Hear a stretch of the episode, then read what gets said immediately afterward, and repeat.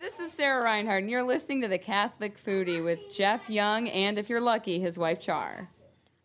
Well, this is Jeff Young, the Catholic Foodie at CatholicFoodie.com, and you're listening to episode 64 of The Catholic Foodie The Cross in the Kitchen.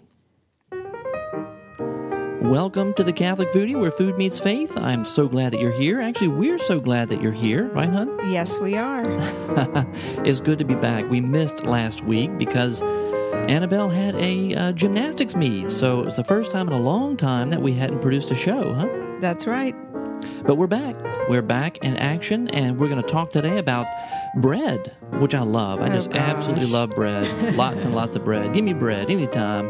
Uh, we're going to talk a bit about fasting too, and we're going to get back into our Lenten journey uh, reflections on the Shawshank Redemption and Babette's Feast. And so we're glad that you are here at the Catholic Foodie, Where, food, meets faith.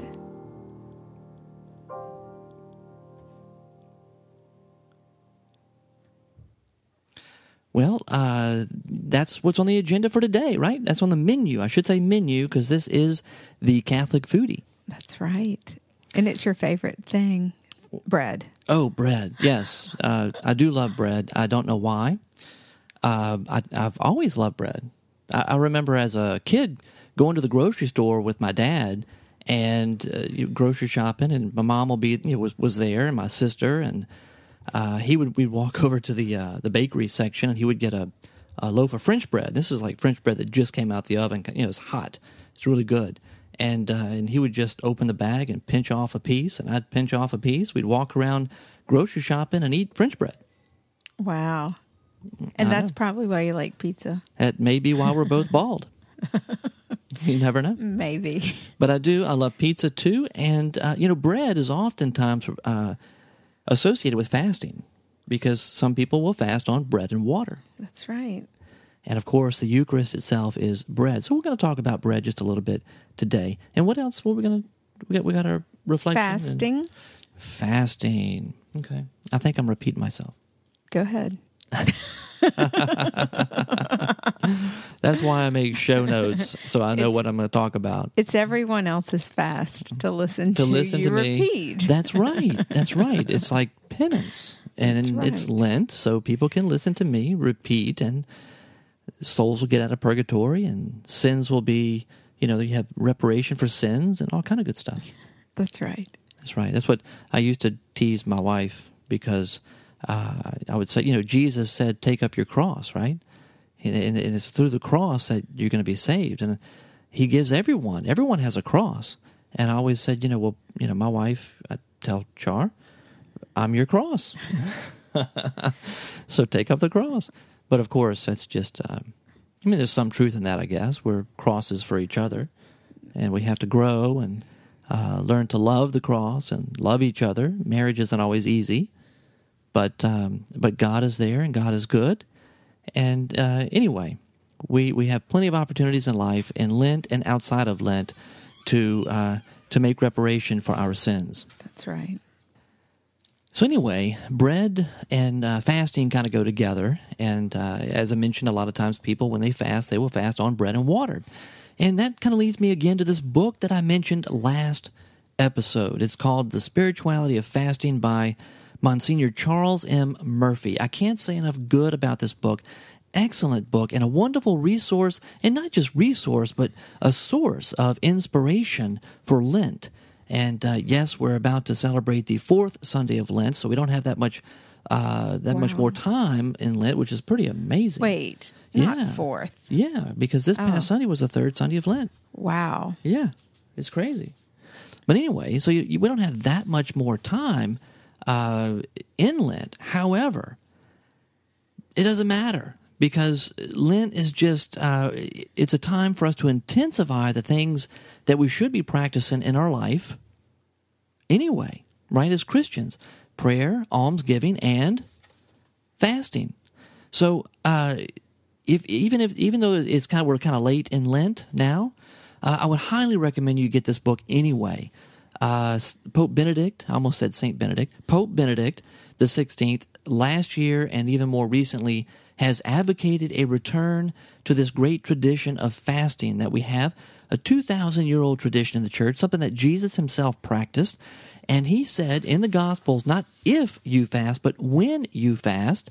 So it is part of, of, of the practice of the faith is to fast along with almsgiving and prayer. So we we need to fast, and Pope Benedict reminds us of this. Uh, and then Charles M. Murphy in this book does an excellent job of kind of, especially for us in the West, where we're so affluent here, and it's so hard for us, I think, to grasp the meaning of fasting for a religious purpose, uh, and also to deal with the very practical aspects of fasting. We, in a, in a way, many of us we just don't even know where to start. Right. So the good thing about this book is that he actually lays out a plan, very practical plan of things that we can do to get back into practicing this great tradition of fasting.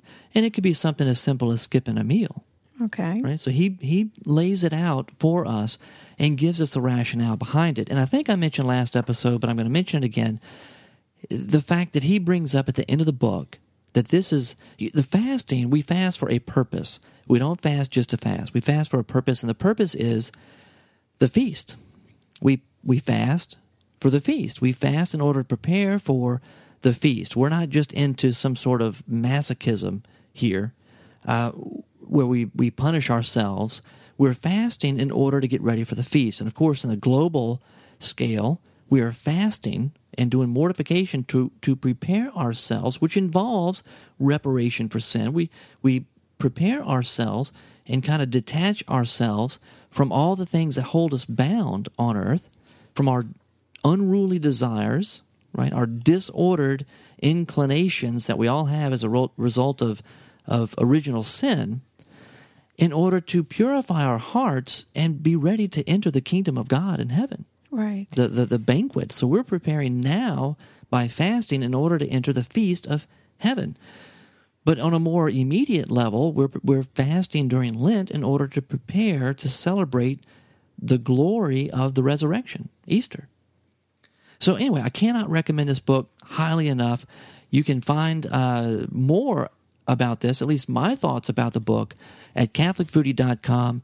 I am uh, posting, I just recorded a, uh, a, a, video interview, uh, not interview, a review of this book this afternoon. So, along with uh, the show notes for this podcast, you're going to see on CatholicFoodie.com a, um, a, a video that'll have more of my thoughts on this wonderful, wonderful book. So, what do you think about that, hon? I think it's great. You want to start fasting with me? I'll get there. I think I mentioned last uh, episode that I've really been kind of convicted about fasting and that I needed to incorporate fasting into my life, which is something, by the way, that I don't like. Right. well, I mean, we went to a talk last night as well that right. was very, I mean, it was awesome. Yes. Um, By Dr. Brant Pitre, by the way, who I interviewed him for the Catholic Foodie on the episode last year for Holy Thursday. Yes. And we talked about the Eucharist. He really is gifted and a gift oh, to uh, the church. Um, his talk last night was very inspirational as well. I mean, very informative, but um, very inspirational. It really gave me the me, you know, the why, you know, why mm-hmm. I need mm-hmm. to, um, why we should always be fasting not continuously, but on right. a regular basis. And, and, and, year round, not just in Lent. Right. Yeah. And um, it should just be intensified during Lent. Mm-hmm. But um, it's really about training the will for a higher call. And um, Christ, I mean, the point he made, he said Christ invites us to participate in redemption, but we can't if we're slaves. Right. So fasting is one part and a very powerful part when combined with prayer um, to train our to train the flesh. Mm-hmm. Do you remember the story he told, which was really good? He, it was a quote from a saint. He couldn't remember which one. He thought it was uh, Saint Jean Vianney, but um, where he said that the devil uh, laughs.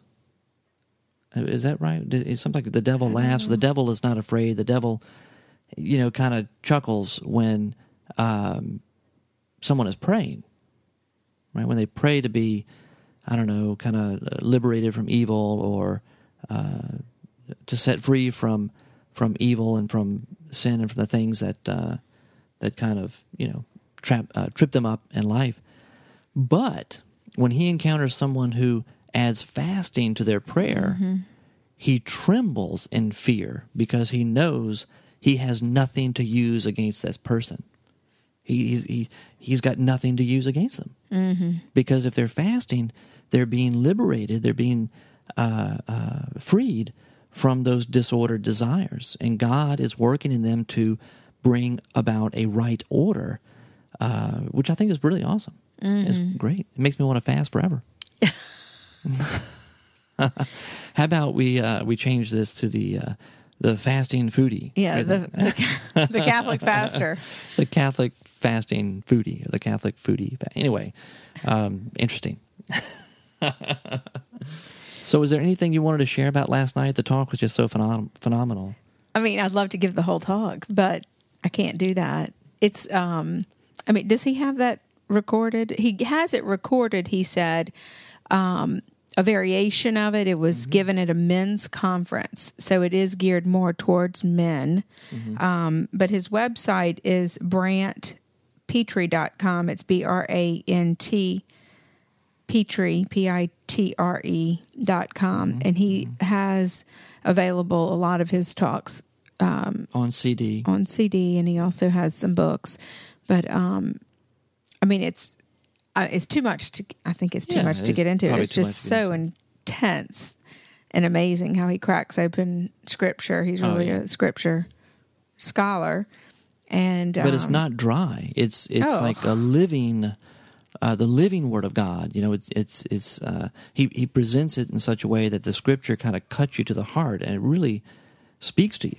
Well, what he he did is he started with the temptations of Jesus in the desert, and linked that to, um, you know, the way that the devil tempted, Jesus, Jesus, were three very distinct ways. Right. And basically, it was pleasure, possessions, and pride. Mm-hmm. And um, he gets pretty deep into all of that all of it mm-hmm. but then he looks he he lines it right up with the fall of adam mm-hmm. as well as then the sermon on the mount right and God Jesus gives us the answer and how to combat these our pitfalls. Right. You know, it's like how he knows um I mean, God knows us and so he he knows our and the, and I guess, you know, in a way the devil knows, you oh, know, yeah. our weaknesses oh, too. Mm-hmm.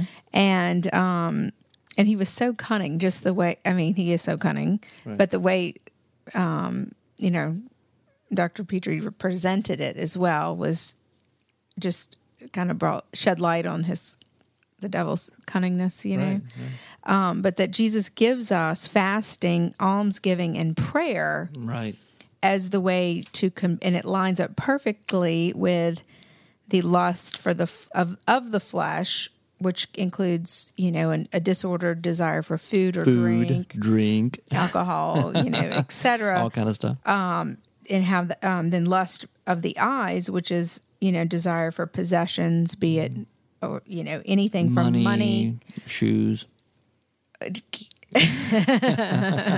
books, books, yeah, cars, status, um, or kind of workaholism, right? You workaholicism, yeah. workaholism, work. Anyway, yeah. to pride, which is um, you know, a disordered love of self, mm-hmm. be it selfishness, self absorption, ego, ego, egotism, yeah. and even anger. Right.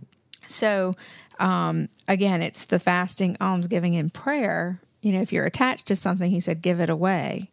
Right. Yeah. Um, almsgiving. So, anyway, it's just, it's so unbelievable. It's, but I, I he obviously, I cannot do it justice because he, you know, but it's great and go for it.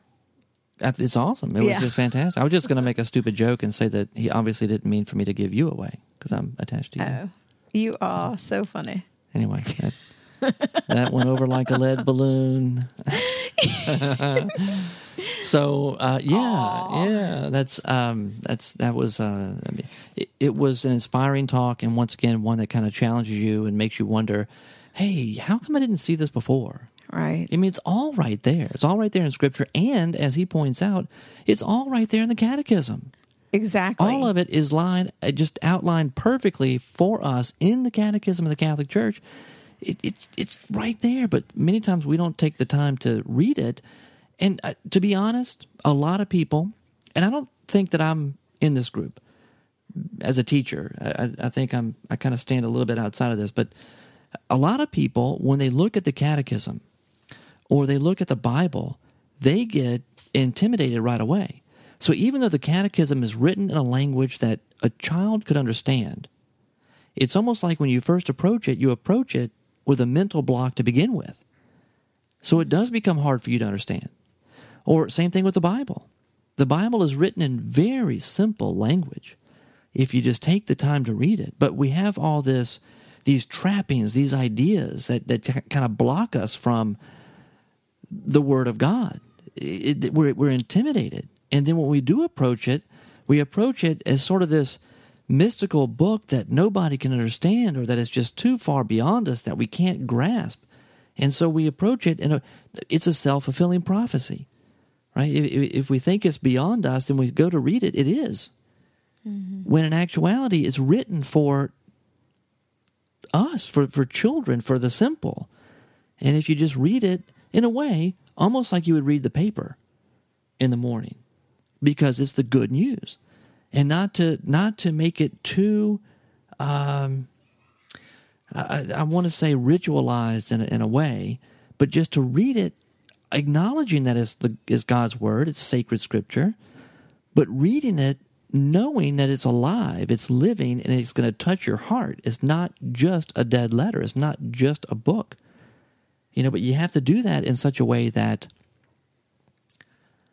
I don't know that you're not blocking yourself from it from the from the get go. I don't know if I'm making sense mm-hmm. here, but sometimes we and there's a such thing in the in the church as lectio divina. Okay, the uh, the the uh, divine reading, where you're you're taking just small snippets of the word of God and you're reading them slowly and you repeat it. You read it over and over and over again, and then you meditate on it and you think about it and you try to imagine yourself there.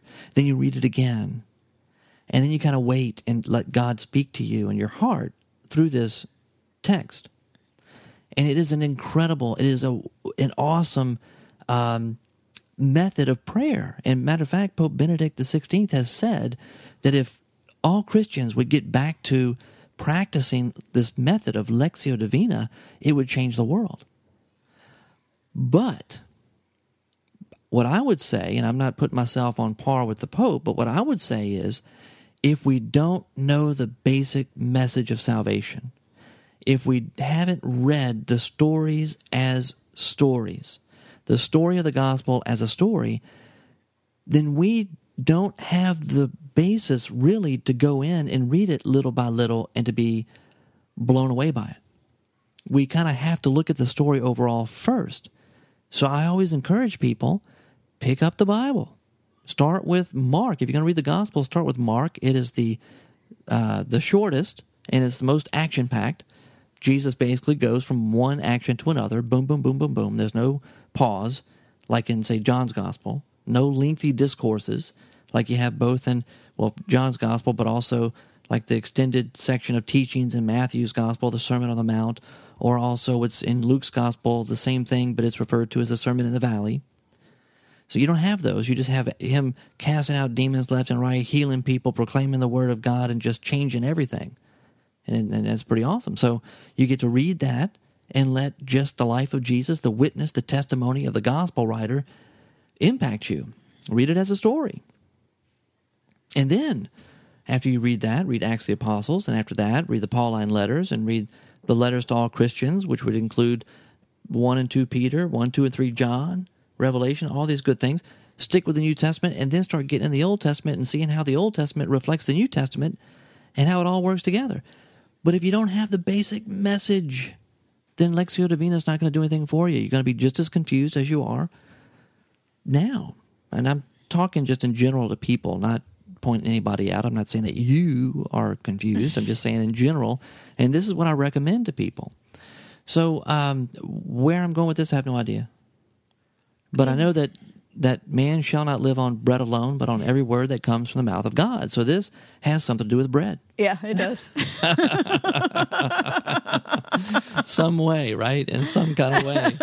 Oh my goodness. I don't know how I got onto that. But anyway, speaking of bread, can we talk about those hot cross buns? Yeah. Yeah, let's do that. And then you've got some stuff going on in the kitchen today, and I want to talk about that too. All right. First, I want to say that our good friend Kate Daniluk of Making Music Praying Twice, which you can find at makingmusicprayingtwice.com, has sent me a recipe. It's something that she posted on her website, um, makingmusicprayingtwice.com, and she posted it there as uh, Lent, a Lenten activity for kids. Uh, she's got some great stuff over there. We had her on the show too. It's been a few months back now. Uh, she's got a wonderful ministry. It's a family ministry. They all do it together, and uh, it, it's really cool. It's about music and and education and catechesis and uh, just the family and and uh, raising up good kids, uh, educated kids, but godly kids. And this is one of the. I got a dog barking in the background, but this is one of the projects that she posted on on uh, on our website for Lent, and it's homemade hot cross Ooh, buns. I, it has currants, and I bought some today. Mm. I have been. I want to make these most definitely this year. We have never done them, but we've talked about it, and I've yep. thought about it. Yep. And bread does sometimes take a while to make. Right. Anyway, I do want to do it. Okay. Well, we'll. And I have hey, the currants we'll already. Well, speaking of currants, let's look. Let me just uh, tell you what's in these hot cross buns. First of all, you have uh, milk and honey and butter and uh, yeast, flour, cinnamon, allspice, salt, sugar, eggs, the zest of one lemon and the zest of one large orange or two small oranges, currants, and powdered sugar. Cool. So that's pretty good, huh? I think we have everything. I'll need to get oranges by then. Well, this is great, Kate. I'm so excited about this. All right, we got uh, we have warm. You, you got the, the the milk. You got to warm the milk, um, and you add the honey. Dissolve the honey. You mix the flour, sugar, salt, cinnamon, allspice, and yeast in a bowl, like a standing mixer or just a large bowl if you do it by hand. You mix and you wet the dry ingredients together in a stand mixer or uh, by hand. If you're doing it by hand, you can do it with a spoon. Uh, I use a fork, actually. I use just a fork to stir uh, ingredients like that when I'm making bread.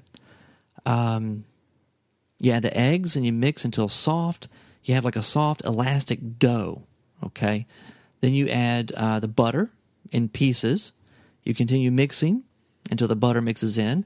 Lasts about five minutes. And then you add the zest and the currants until incorporated, and then you turn it onto a floured surface and knead it, which kneading is its work, but I love to knead, believe it or not. I don't know why. It's fun. So you knead it uh, a few turns.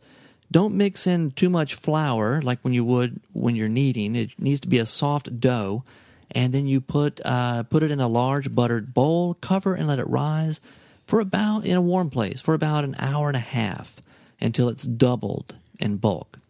Preheat the oven to 400. You punch it down. Uh, you divide it into 18 pieces, so you'd have 18 little rolls there. Form them into balls, and the kids could have fun doing that. Uh, mm-hmm. Uh, place it, uh, place on a jelly roll pan or a cookie sheet with uh, with grease foil or parchment paper, and then you cut a cross on the top of each roll. You cover those again and let it rise for about 30 minutes in a warm place, not hot, but just a warm place. Then you mix an egg yolk. You're going to do an egg wash here. You mix one egg yolk with about a, a, a tablespoon of milk, and so you're going to do an egg wash on top. You just kind of brush it over the top of each of the rolls before you stick it into the uh, the oven. Stick them in there, 400 degree oven. You bake for 12 to 15 minutes until they're golden golden brown. Cool it on a rack, and then you can put a glaze on there. And this is what Kate does. She mixes powdered sugar with one to two tablespoons of juice of either the lemon or the orange, and then you make a thin glaze to drizzle on the crosses.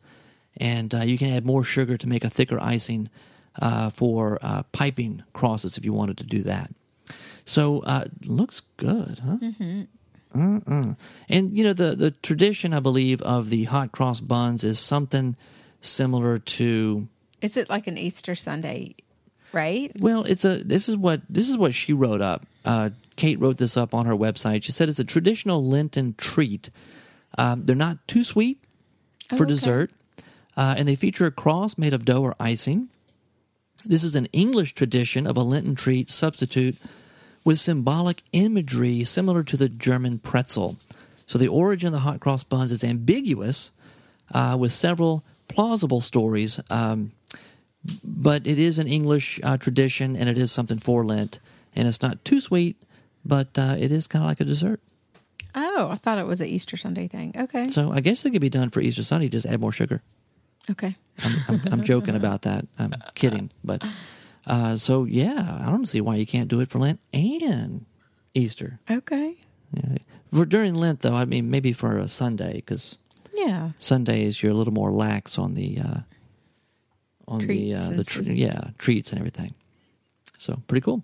And you're going to be making what tonight? I'm today? making pretzels. Pretzels for the first time. Soft pretzels, bread pretzels, basically for um, for little flowers Little Flowers Girls, Girls Club, Club, which is tomorrow. Yes. I was going to, I volunteered because it's Grace's birthday Sunday. So I thought I'd volunteer for January. I volunteered in January for Annabelle, and now I'm volunteering for, you know, for Grace's birthday month. But someone else was bringing um, sweet treats. So I decided I would. Uh, try, do these pretzels. You know, someone's bringing a fruit and somebody's bringing cupcakes already. So cool. I'm gonna try these and um, roll them out and put some salt and you know we'll see how like they go. It. I got the recipe from Danielle Bean's website. That's the one I'll use. So we'll see how it goes. I think I'm gonna mix some, you know, heartier uh, whole wheat flour with some less uh, hearty whiter flour. Yeah. Cool. So, and I guess next week we can report as to how they how they yeah. come out. Yeah, I mean, and the whole uh, we've never made them before, but it, they are a Lenten um, Christian, an ancient Christian Lenten bread, mm-hmm. and um, it's in this information I have. It says it dates back as uh, as far back as the fourth century. Wow. So because the faithful kept very strict fast all through Lent with no milk, butter, mm-hmm. cheese, eggs, cream, or meat, they would make small breads with flour, water, and salt to remind themselves that Lent was a time of prayer. And uh, they shaped the breads in a form of crossed arms. And um, because in those days they crossed their arms over their breasts while praying. And the breads were called little arms or bracellae. I don't know how that. Okay. well, it's Latin, right? Mm, oh, is it? Anyway, um, the the Germanic people are who coined the term pretzel.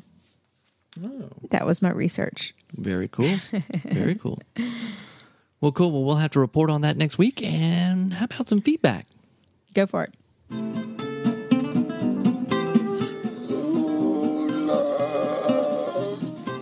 love. You heard him? You could not ask for a more noble cause than that. Sonny, true love is the greatest thing in the world. Except for nice MLT, mutton, lettuce, and tomato sandwich when the mutton is nice and lean and the tomato is ripe. Oh, they're so perky. I love that.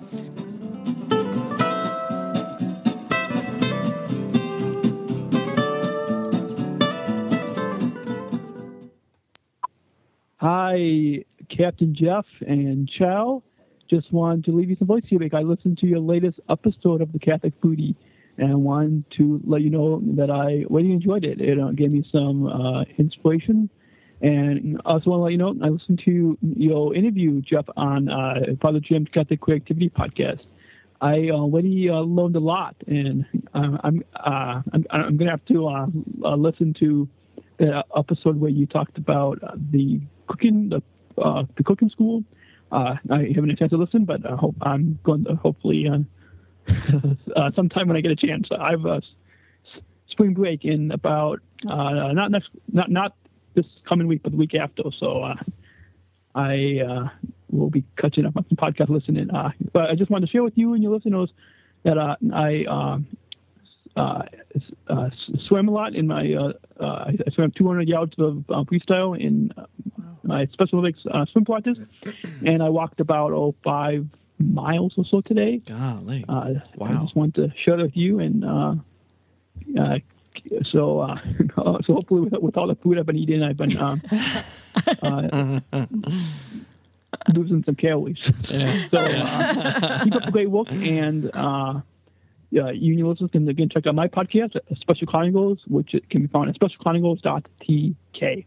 So keep up the great work and God bless. Bye. Wow. Thank you, Daniel. That's goodness gracious. He swam all that much and walked five miles. I think I would die. I'd go meet the Lord you may. if I did that. You may. Goodness but it's gracious. inspirational, sweetheart. You can do it. Speaking of which, you know, my motorcycle uh, went kind of kaput in a way. Well, it didn't really go kaput. Um, it's stuck in third gear, which means you really can't do much.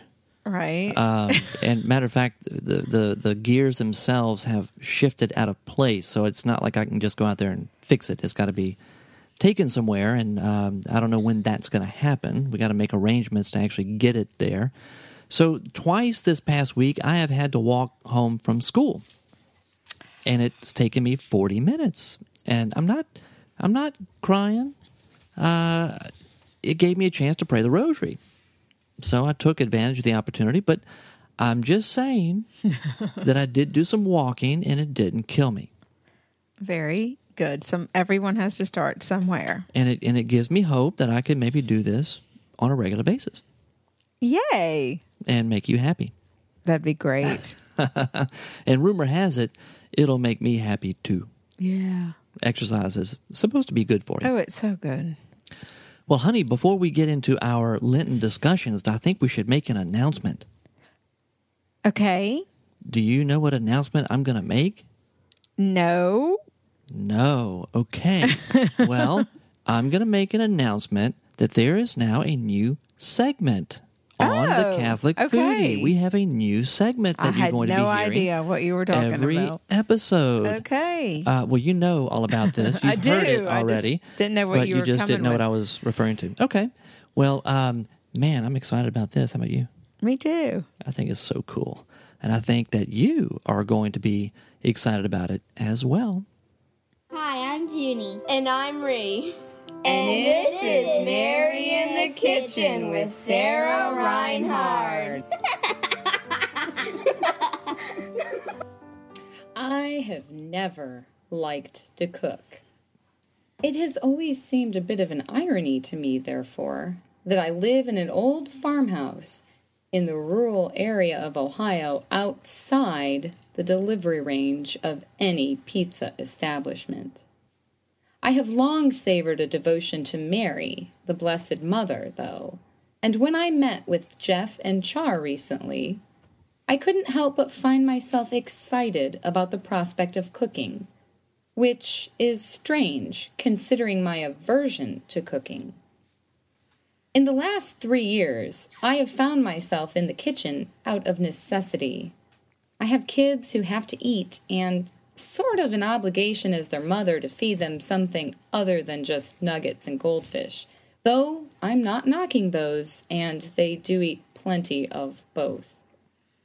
Often, my kitchen table serves many functions counter space, gathering area, prayer space, prep area, and serving line.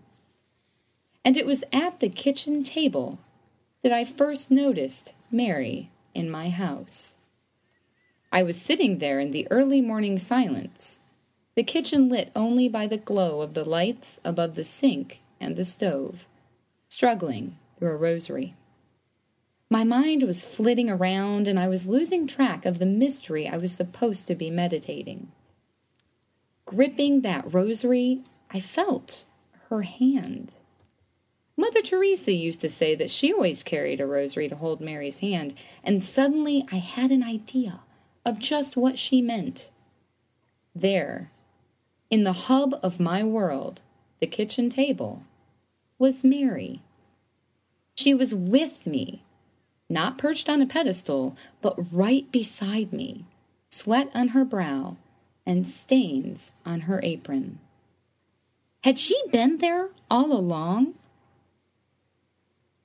Did she sympathize with the five o'clock witching hour that seems to strike my house without fail every single weekday?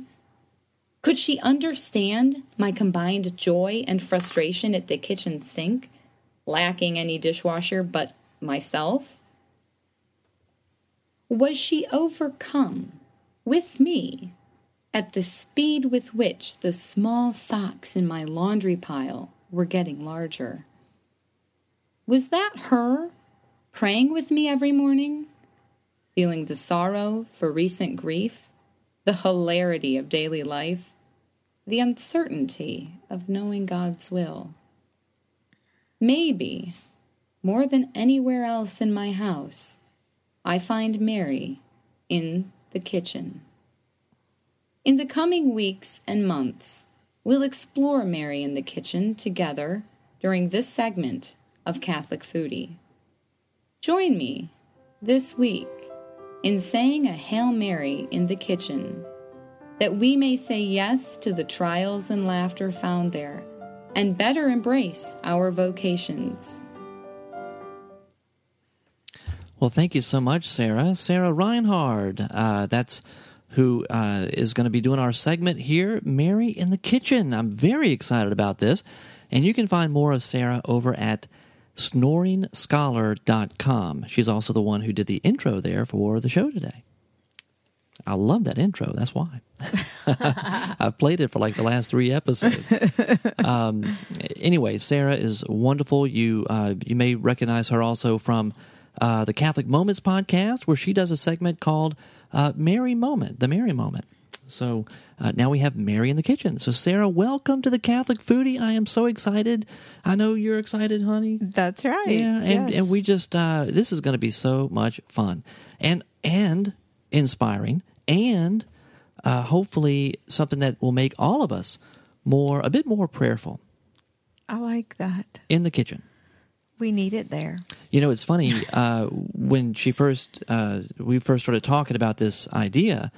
Uh, the first thing I thought about was something that Father Tom Forrest, a long time ago, who is basically he was a, a priest. He was kind of like a, a, priest evangelist. He traveled all, all over the world uh, uh, preaching the gospel, and he told a story when he was in New Orleans one time about why in the Gospels we don't see after the resurrection we don't see Mary. Not, I mean, Mary, his mother. We don't see Mary, the Virgin Mary, after uh, the resurrection. We don't. That's my dog. We don't see her again until Pentecost, where she's with the apostles and disciples uh, in the upper room. So, why? And he was asking that question why? You know, you have all these other apostles, the disciples, the women who went to the tomb. Where was Mary? Mary is the woman of faith, the woman of faith. Where was she? And he said, Well, that's very obvious to him. She was the woman of faith, so she believed God's promises. She knew he was going to be raised from the dead. So, guess where she was? At home in the kitchen cooking breakfast, waiting for him to get back. Right. You know? so she was in the kitchen cooking for her son, raised from the dead. That's right. Isn't it awesome? Mm-hmm. Just so incredible. So, anyway, uh, thank you, Father Tom Forrest, for that wonderful insight. I've always loved it. And thank you again, Sarah, for this, uh, this just inspiring segment, Mary in the Kitchen.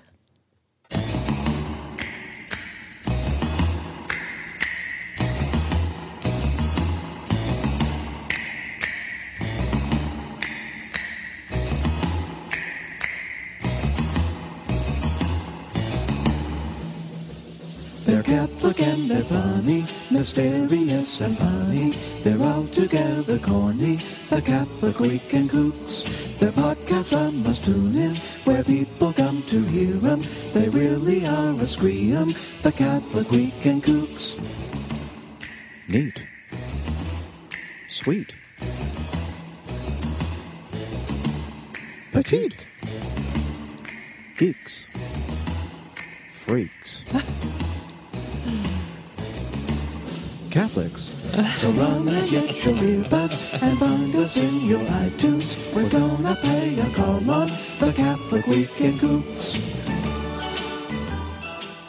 Well, that was a That is promo for the Catholic funny. Weekend with uh, Captain Jeff.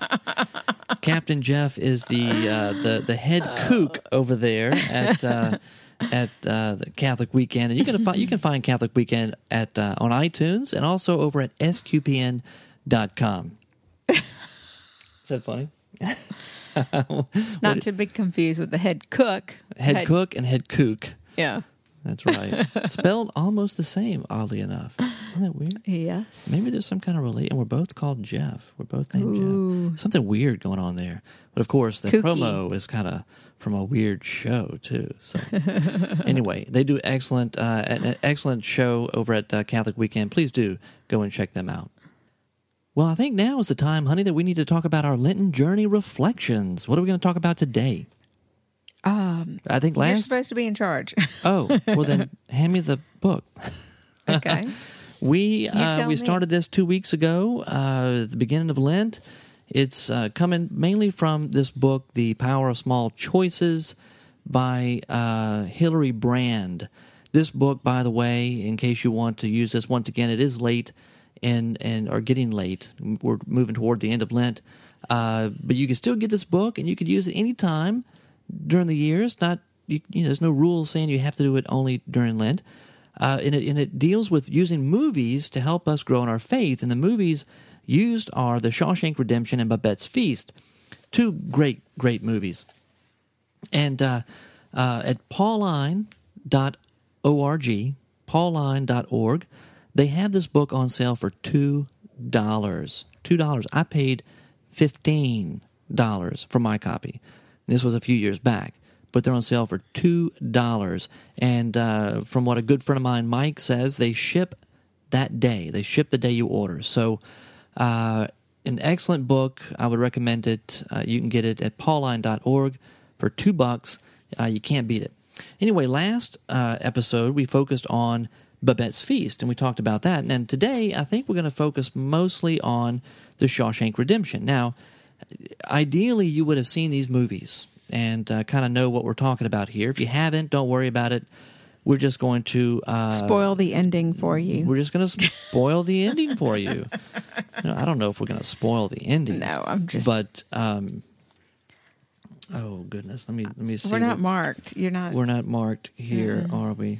All right. Well, let's just do the discussion part here, and um, we're going to have to change some of the um, language here. I don't want to say this one word on this show because I know that we also have some kids who listen to the show. I'm thinking of Jordan in particular. Jordan, if you're listening, hey, how you doing?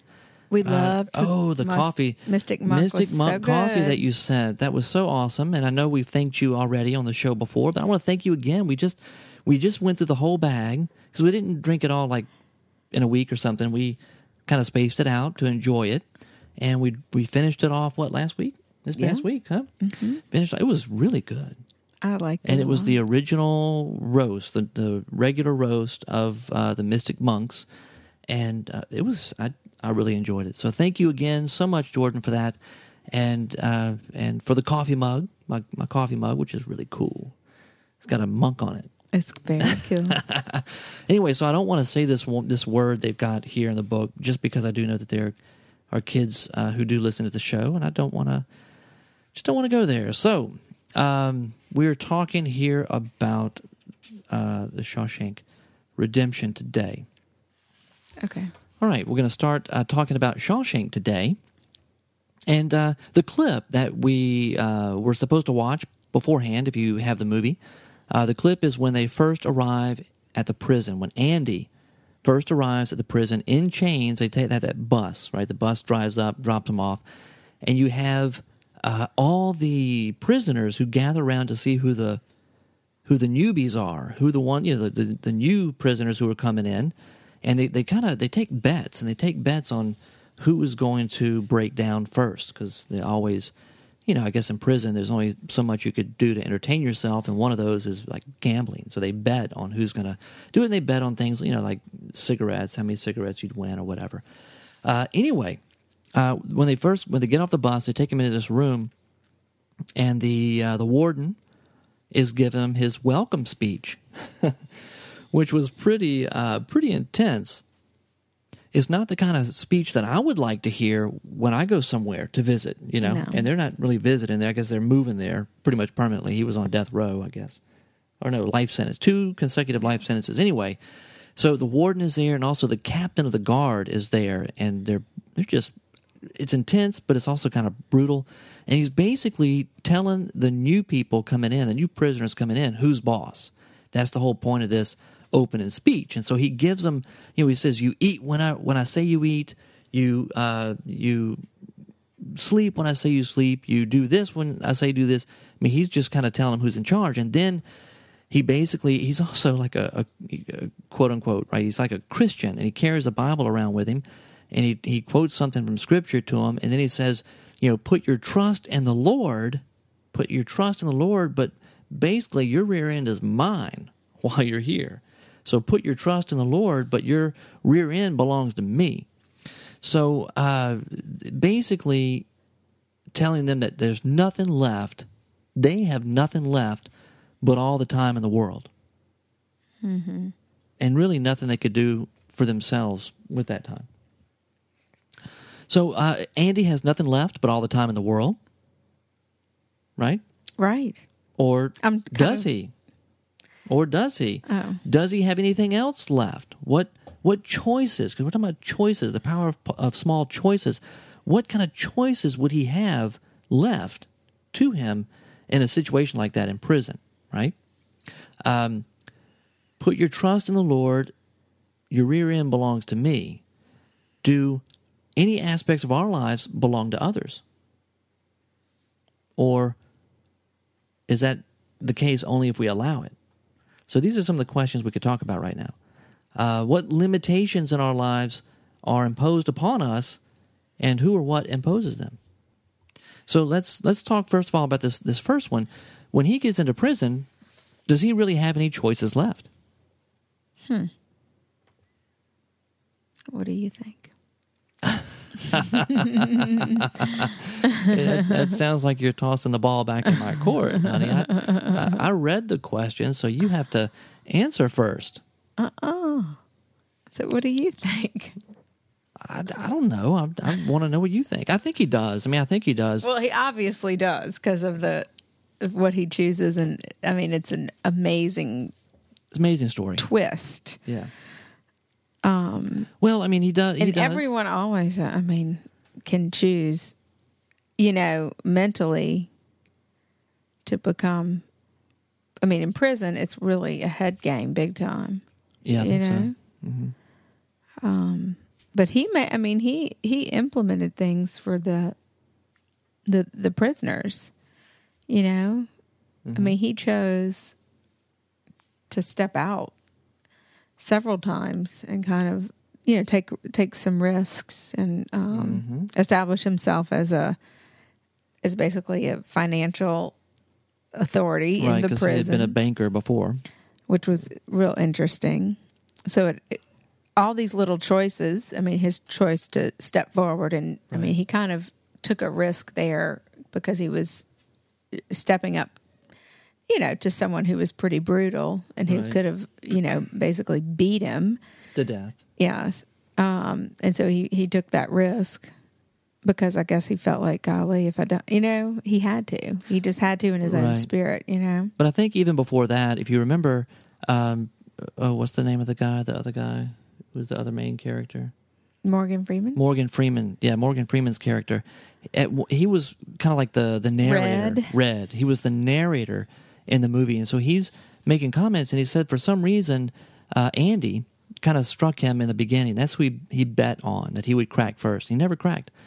And matter of fact, even though Andy got uh, picked on, bullied, and beat up uh, numerous times by a certain group of people, group of guys in the prison, he never gave in. He never gave in, never gave up. And that there was something that he, he Morgan Freeman made this comment at one point that it's like he had made a decision that it wasn't going to sully him, that prison wasn't going to sully him, that he was going to remain pure in a way from all the stuff going on around him. Now, of course, in practice, you see that he can, he's just like every other prisoner, and yet he maintained his spirit. He maintained his uh, his attitude. He was very reserved. It was only much after much after spending there a lot of time there before he finally started to open up to Red. Mm-hmm. You know, they became friends. Uh, but he he made the choice to not submit to really the, the, the kind of like the uh, the animalistic nature that takes place. You, you become dehumanized in prison, and he chose to remain human. Mm-hmm. And it was the small things. He he loved rocks, and he loved to collect rocks, and so he collect these rocks, and he would carve them, and he was carving a chess set, and of course it took forever to do, which is he had all the time in the world, but it was a little something that he could do. Um, so it's just just one example. I think he did have a choice, and I think for us, a lot of times when things happen in our lives that are beyond our control, we have a choice on how we're going to react to those circumstances. That's very true. Is it is it going to crush us like circumstances have done to us in the past? Or are we going to see the hand of God, right? Put your trust in the Lord is what the warden said. And there's a reason for that. Uh, are we going to put our trust in the Lord and choose to trust Him that even these circumstances, as Romans 8, St. Paul says in Romans chapter 8, verse 28, says, that all things work together for the good of those who love the Lord, of those who love God. That even in the bad circumstances, that God is somehow working those out for our good, even though it makes no sense to us we have the power of that small decision on how we face it. Is it always easy? No. But I'm sure living in prison wasn't easy either. And yet Andy shows us in that movie that we can do it. And it's even more challenging when it's not just. You know, right, when, right, when, when it's unjust. Um, anyway, I guess can we mention that this is a spoiler? Oh, well, well, never mind. There, just everything's a spoiler. Life's a spoiler. Don't worry about it. Okay, go ahead. yeah, and I mean, I think I don't know if the book asks. Oops. Whoops.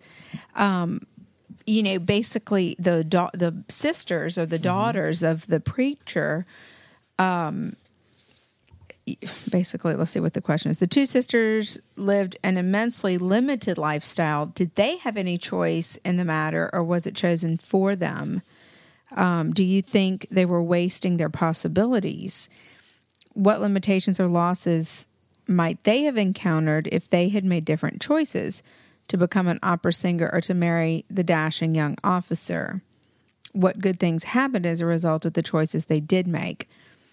Well, I mean, that's that broke my heart actually when the father basically just I thought crushed mm-hmm. both each of the daughters in this in this um, they each had a relation you know a possibility at a marriage um, a relationship one with a career in opera and um, i mean it was very the the, the suitors were very sincere mm-hmm. and basically the dad just put an end to it no way right ugh i thought it was awful Mm-hmm. What did you think? Well, I think so too, and I, I see. You know, there's a lot of thing, A lot, a lot could be said here because, in a way, it, it, Babette's Feast is it's an extremely Catholic movie, but I don't think it was made by Catholic. It may have been. I don't know. It was an extremely Catholic movie, but it didn't feature any Catholicism in the content of the story. Right? They're, they're non-Catholic Protestant uh, community. That's that's who is um, who we see there. Mm-hmm. It's not a Catholic thing, even though the movie itself. I hope y'all can understand what I'm trying to say there. The cat, the movie itself is Catholic to the core in its presentation and what it's and the underlying beliefs and the underlying assumptions. But the the, the story deals with these this non Catholic community and and how they live uh, live out their Christianity. Um, but there's a lot of parallels because you see them making these sacrifices, tremendous sacrifices in their lives, much like the religious do in Catholicism, Our priests and brothers and sisters who are part of religious orders um, who make you know take those vows of poverty, chastity, and obedience. Mm-hmm. right, is very similar to that because they're making these sacrifices in order to be 100% at the disposal of the church. 100% at the disposal of the Lord. St. Paul says, once again, I'm talking a lot about St. Paul, but he, he encourages, and I can't remember what, what letter this is in now, but he encourages the, the people he's writing to to remain celibate, single, as he is, because then you would be free to serve the Lord. Your whole life could be dedicated to serving the Lord. He says, you know, but when you're married, as a man, for instance, uh, when you're married, your first duty is to your family. So you're not free to just serve the Lord in the same way that Paul was, in the same way that you know many of the early disciples were called to do, uh, because you were tied to physically supporting a family. And you know, but he also does encourage people. You know, if if if remaining celibate would lead you to sin, then you should get married, et cetera, et cetera. So, so you see the vows of poverty, chastity, and obedience in light of the fact, in light of freedom, because it frees them up to be hundred percent involved in the work of the Lord. That's the purpose. And it seems to me that, well, of course, you know, marriage is a vocation too, and we take vows as well. And so we are also saying no to things in order to say yes to something else. On the whole, because every every no involves a yes, and every Mm-hmm. yes involves a no. Because if you say yes to something, you're saying no to everything else, Mm-hmm. and vice versa. So, uh, what happens in, in marriage? Like I at the altar, I said yes to to Char, which meant that I said no to every other woman in the world. And you can say the same thing for Char. She said yes for me and no to every other man in the world. Uh, but e- even beyond that, our yes to live the sacrament of marriage also was a no to live marriage in any other way.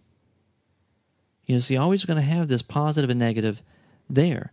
And you see the negative very clearly in Babette's feast and how they're limited. Mm-hmm.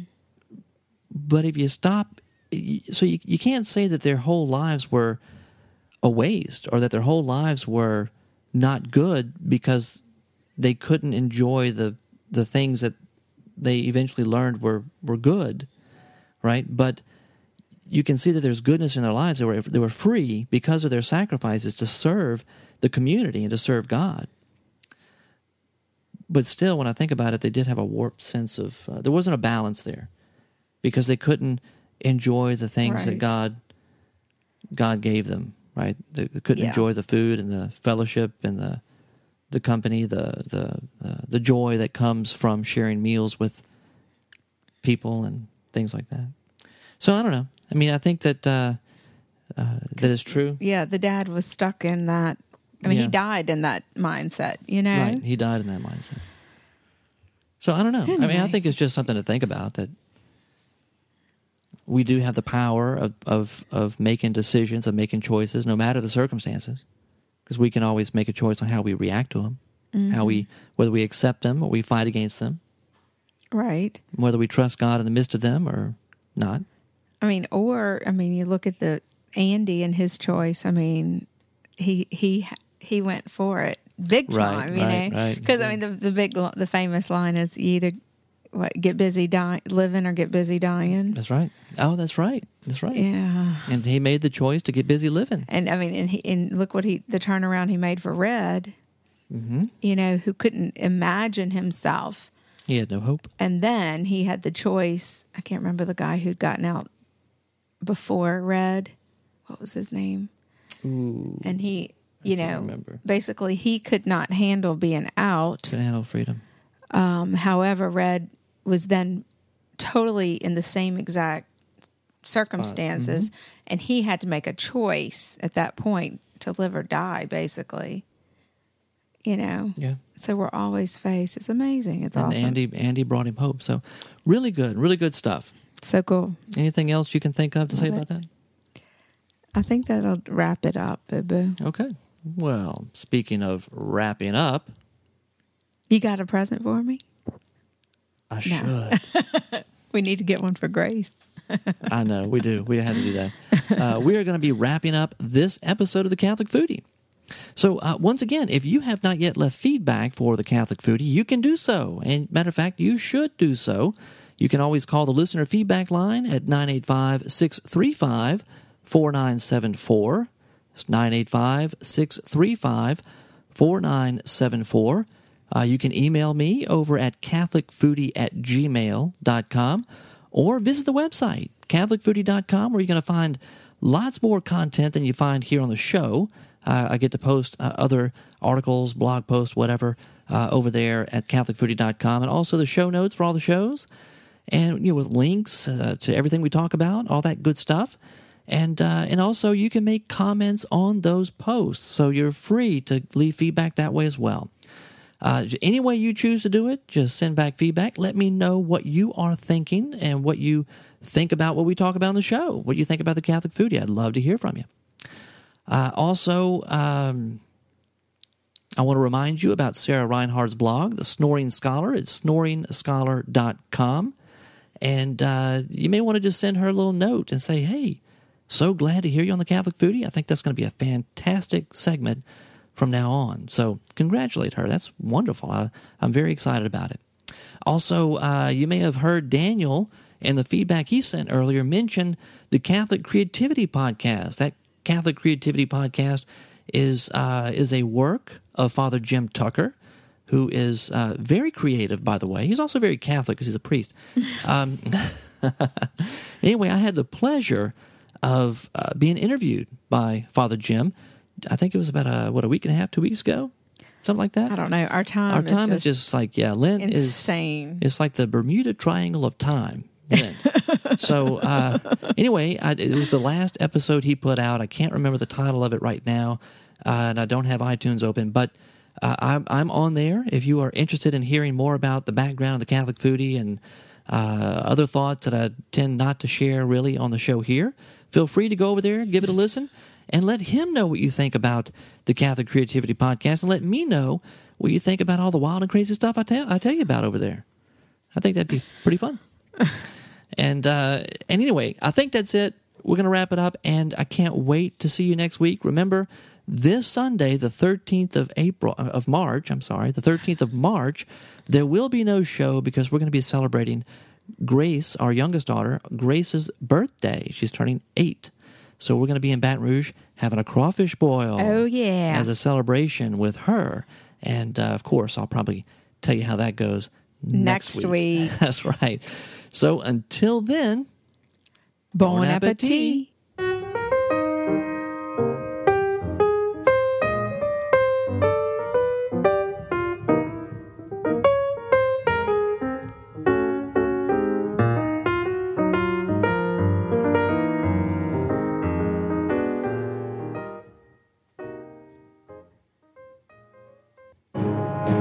SQPN, leading the way in Catholic new media.